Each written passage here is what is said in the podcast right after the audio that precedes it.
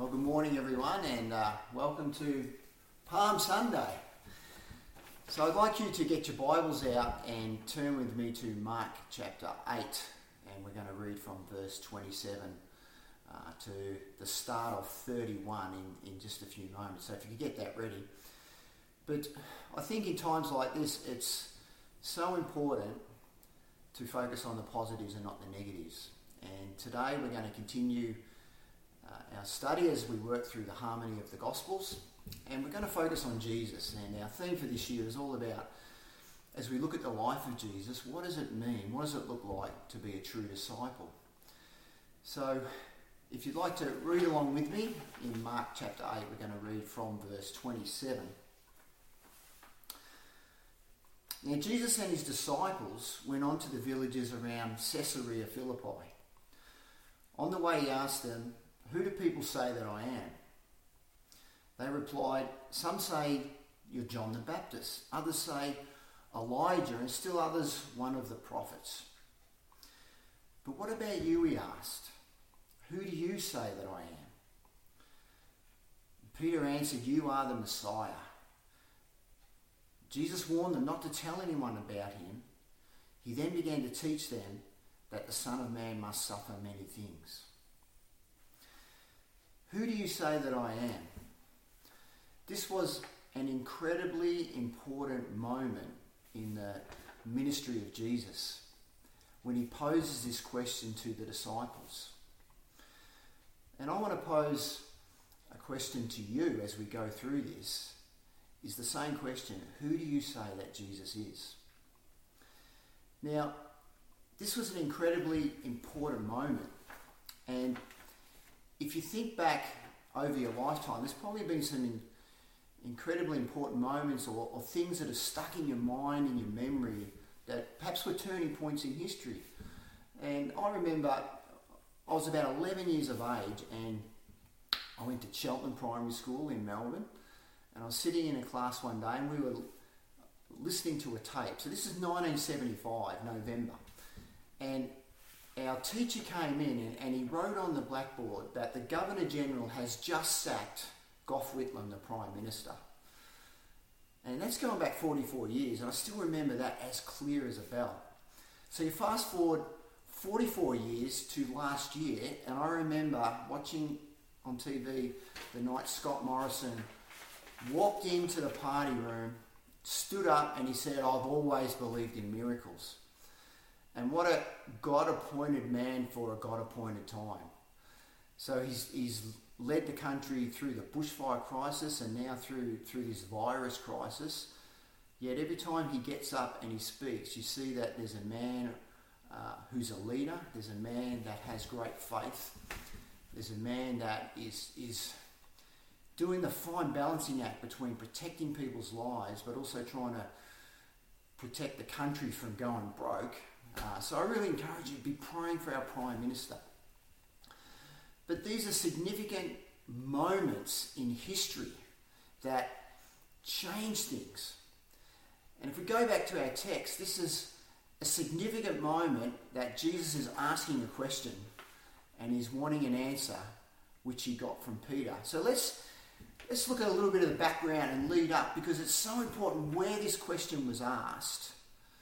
And we're going to do a little bit of digging as we study the word today.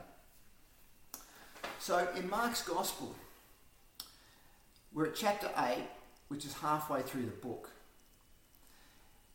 Mark's Gospel began at the Jordan River with, with John the Baptist baptizing Jesus. Now, the Jordan River is the lowest elevation of any river in the entire world.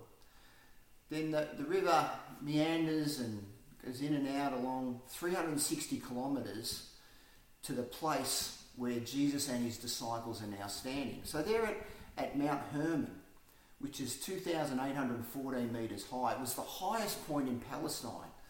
So they've gone from the lowest point at the start of the book of Mark to the highest point in Palestine. It's like those these eight chapters, it's been this trajectory upwards and in, in the natural, but also um, Jesus was he calm, he, he was performing miracles, he was um, healing the crowds and the sickness and everyone that came to him. And it was so it was like the whole book was heading up this way. And now it gets to this point where it, it's the significant point in history. So for two and a half years, um, Jesus' ministry had been with the disciples, and he now gets to this point where he asks this question. Now, this place, Caesarea Philippi, I just want to look at a little bit of the history about it. Uh, it was the furthest point north in the Promised Land, and it was known as Dan. So this little village nestled at the bottom of Mount Hermon, where you have this, this uh, snow-capped mountain all year round, and then this sheer cliff face that comes right down to the bottom to where the village is. Uh, and then you've got this bubbling water that seems to just come out of the rock and, and turns into this wide river, which is the River Jordan. But before Dan, originally it was called Belias, after the god of Baal. It was a symbol of fertility, and so the Baal worshippers worshipped there at this place. Then in the Old Testament, God was worshipped there. The Greeks also worshipped there. Now, now they found a cave that was right near uh, the river, uh, right next to the village. And they said that the god Pan was born there in that cave and that he was the god of nature. So they renamed the place Panias. Now, to this day today, it is called Banias. So it's sort of a combination of a couple of those previous names. Uh, it's an Arab village, but it's now in Jewish hands um, and that happened since the Six Day War.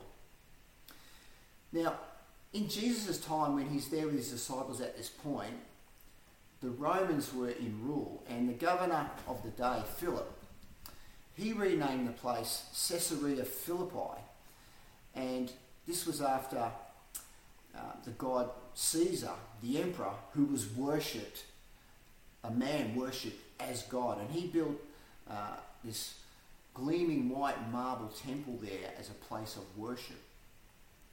So you see, this place where Jesus has led his disciples to was a, was a real place of, of mystery, of, of, of legends, of, of where people had worshipped God, where people had worshipped other gods, where people had worshipped men as gods. And it was this real mixture of, of different sorts of worship.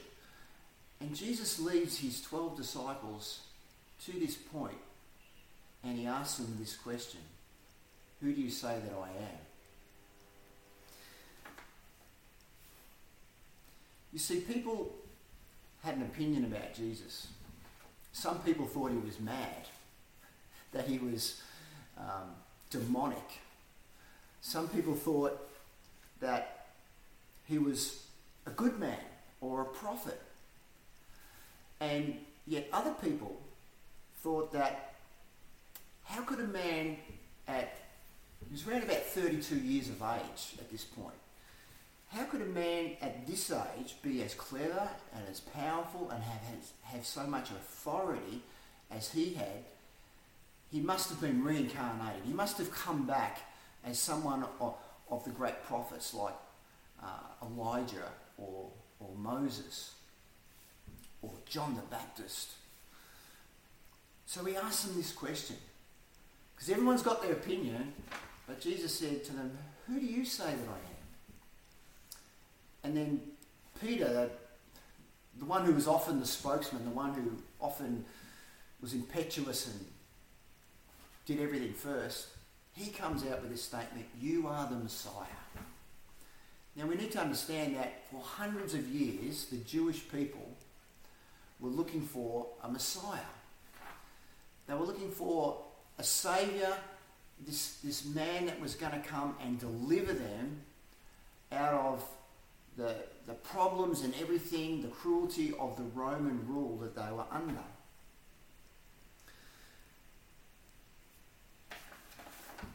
So, how did Peter come to this point?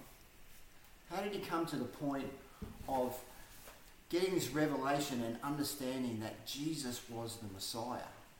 Well, when you think about it, they've been with him for two and a half years. They would have ate together. They would have slept in the same place together. They would have travelled together.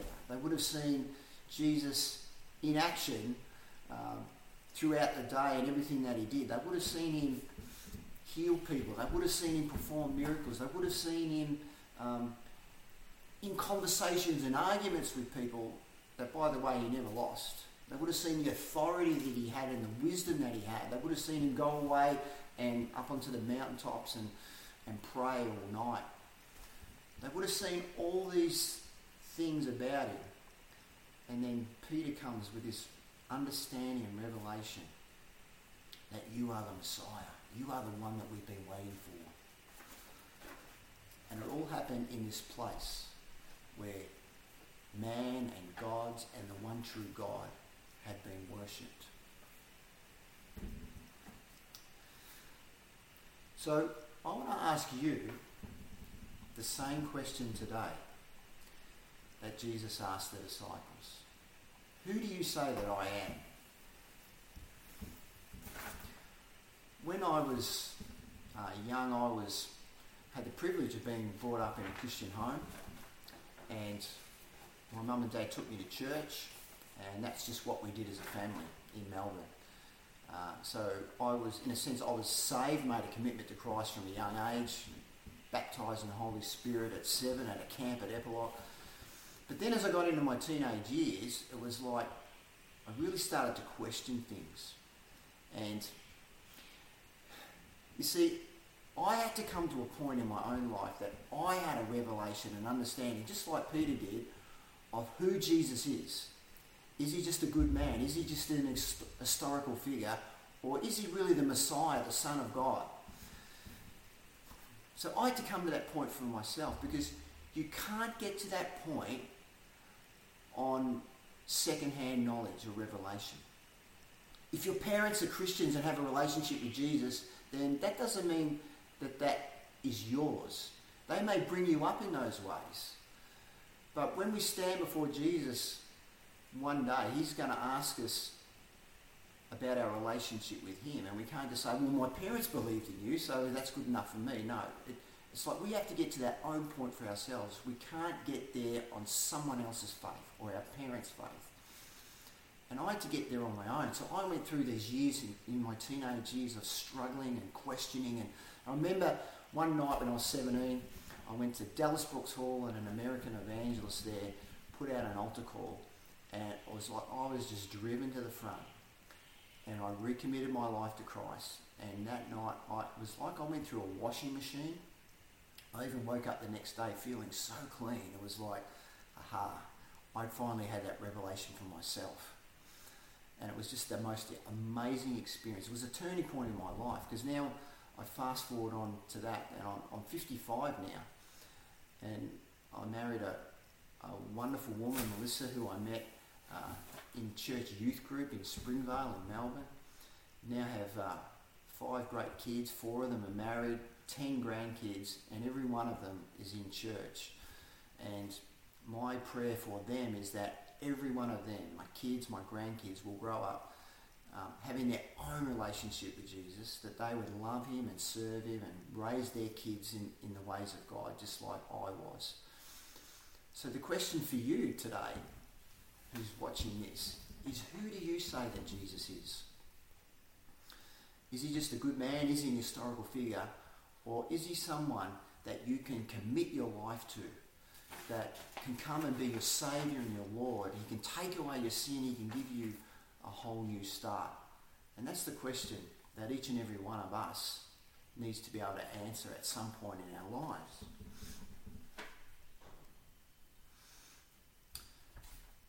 You know what? You will never understand who Jesus, what he's done for you until you know who he is. When you settle that question, that fact of who he is, that he is the Messiah, that he is the Christ, that he is the Son of God. Once you settle that in your heart, then you will start to grasp an understanding of what he's done for you. And next week, we get to Easter. And Easter is all about what Jesus has done for us. So I really want to encourage you to all tune in next week because that's just going to be a, a great service as we come to, to Easter Sunday for 2020.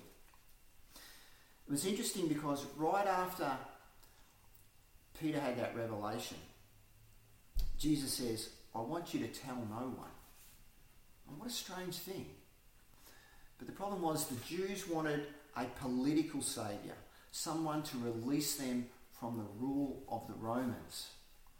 And then, just at the start of verse 31, he says that he must suffer many things.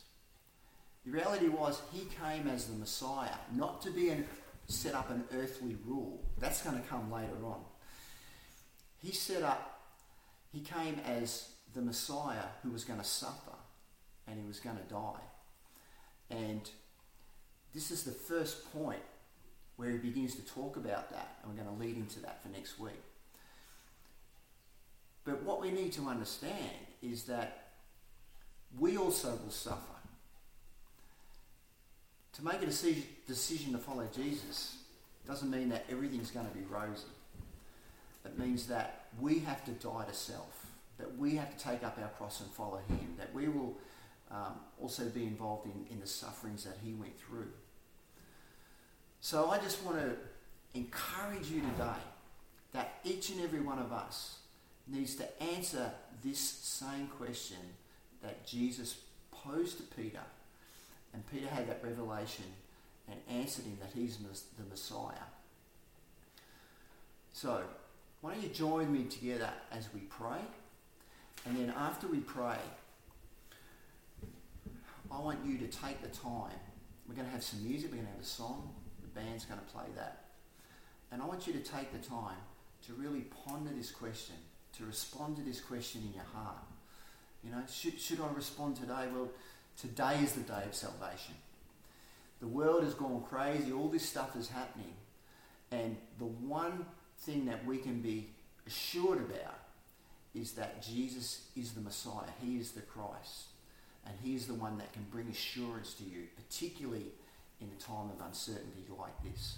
And then after that song is finished, we're going to, Rich is going to lead us in communion as we close. So I encourage you that to respond to this, maybe get your emblems ready towards the end of this song. So let's pray together.